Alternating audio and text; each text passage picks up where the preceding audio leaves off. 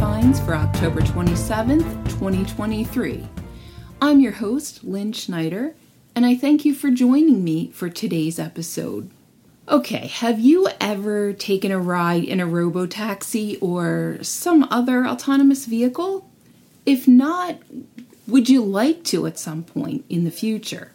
Well, it's certainly possible to do that right now in some cities, San Francisco being one of them. In San Francisco, you could choose between Cruise, which is a subsidiary of GM, or Waymo. Then that is owned by Alphabet, or otherwise known as Google. So both companies had done pilot pr- projects testing their driverless vehicles f- with like small fleets and a small number of riders, starting in about 2017, with Cruise being the first. But gradually, both companies increased their vehicle counts and ridership. And on August 10th, 2023, the California Public Utilities Commission approved the expansion of robotaxi services in San Francisco, which basically allowed both companies to operate citywide at all hours of the day.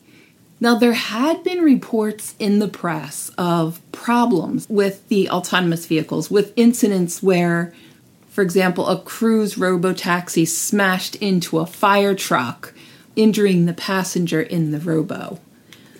The robotaxis were notorious for just sort of stopping because, and they say it was caused by connectivity issues because the vehicles have to be able to connect with the home base, so to speak. And if there was some sort of cellular issue or whatever, they would lose that connectivity and it would cause the cars, the taxis, to just stop.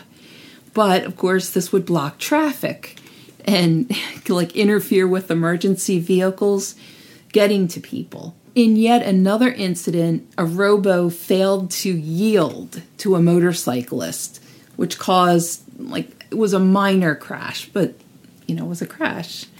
But the latest incident, and the one that has gotten, I would say, a lot of attention in the California press from October 2nd, involves an incident where a cruise robotaxi was hit by another ca- car driven by a human. It's actually it was a it was a hit and run accident. And basically the human car ran a red light and it hit a pedestrian in the process. The pedestrian somehow got caught underneath the robo. So I guess when the person was hit, the, the it caused them to sort of catapult underneath that robotaxi. And basically, what then happened is that the robo dragged the pedestrian about 20 feet, and the person was injured you know, pretty badly, of course. It was sounds like a horrific situation, but is, you know, still alive, so so actually in this case the robotaxi did not cause the initial accident. The human did supposedly this although in there was an article in the San Francisco Chronicle that said that Cruise maybe wasn't forthcoming with all of the information or the video, but Cruise denies that.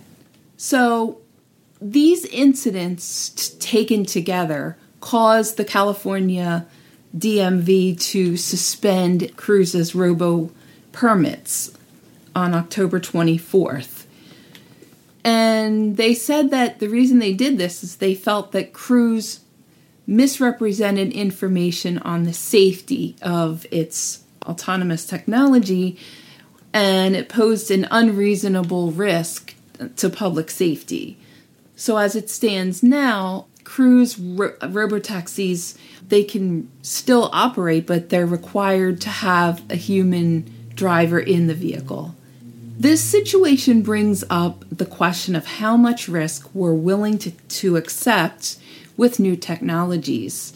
And even with tech like AI, OpenAI, GPT 4, you know, are we moving too fast in adopting these new and, you know, relatively untested technologies on such a grand scale? Essentially, these things are being unleashed on the world, and maybe they're just not ready yet for prime time. I mean, there are obvious benefits of self driving vehicles. It could be lead to lower costs. And I wonder how many of us in the blind community have imagined the independence and opportunities this technology could provide for us.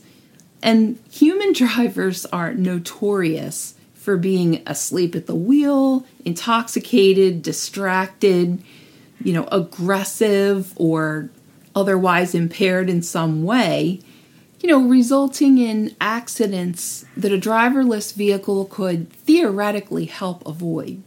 According to data from the National Highway Traffic Safety Administration in the United States, in 2021, about 42,915 Americans were killed in motor vehicle crashes. And of course, untold millions you know, had injuries with often lifelong consequences, right? So, obviously, humans are not so great at this driving thing either. but of course, software in these robo taxis could malfunction. There could be bugs in the software, which is, I think, what's happening right now. And vehicles also could be tampered with or hacked in some way. That's another concern that people have. It seems like right now, in the research that I've been doing on this subject, problems are happening partly because of interactions between human drivers and robotaxis. But this is a young technology, right? And even before California really embraced robotaxis, police and fire services were warning about the possible, you know, disruptions these robo taxis could cause.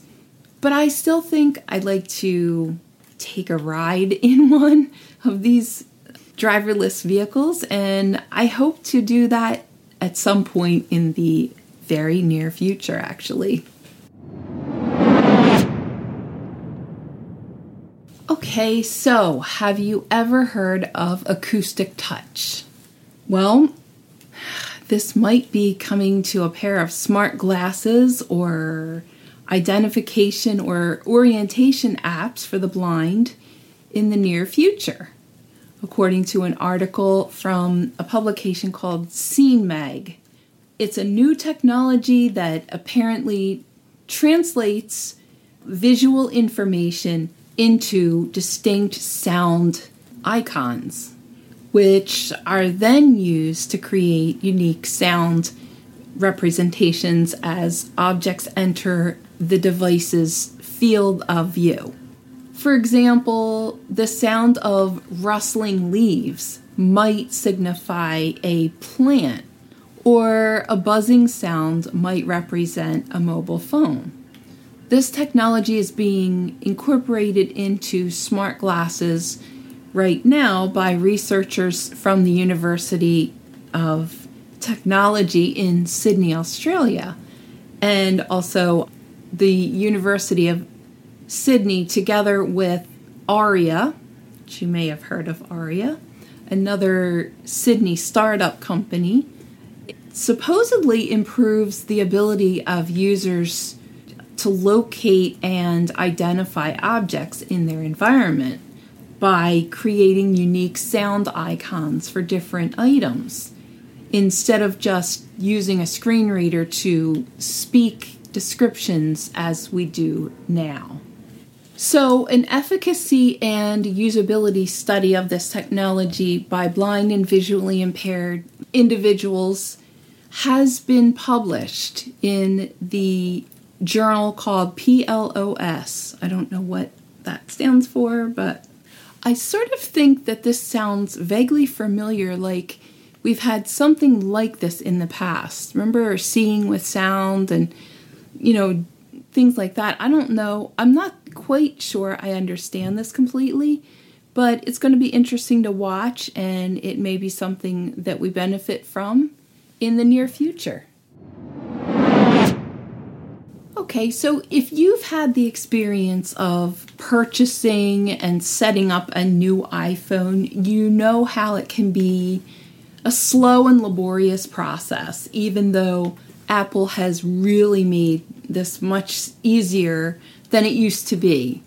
I remember a time when we didn't have over the air updates and you had to do everything using iTunes, and yes, wasn't that so much fun? So, according to an article from Bloomberg, and I also saw this on MSN.com and a few other places, Apple is testing a new tool that's going to allow stores to update new iPhones while they're still in the sealed box. Amazing. And this could actually shorten the time it takes to set up a new phone and make the process easier for everybody by skipping that step of having to update the operating system, a person could get right into setting up their apps and, you know, just having fun with their phone instead of messing around with the technicalities. So, with that being said, it's time to wrap up this episode.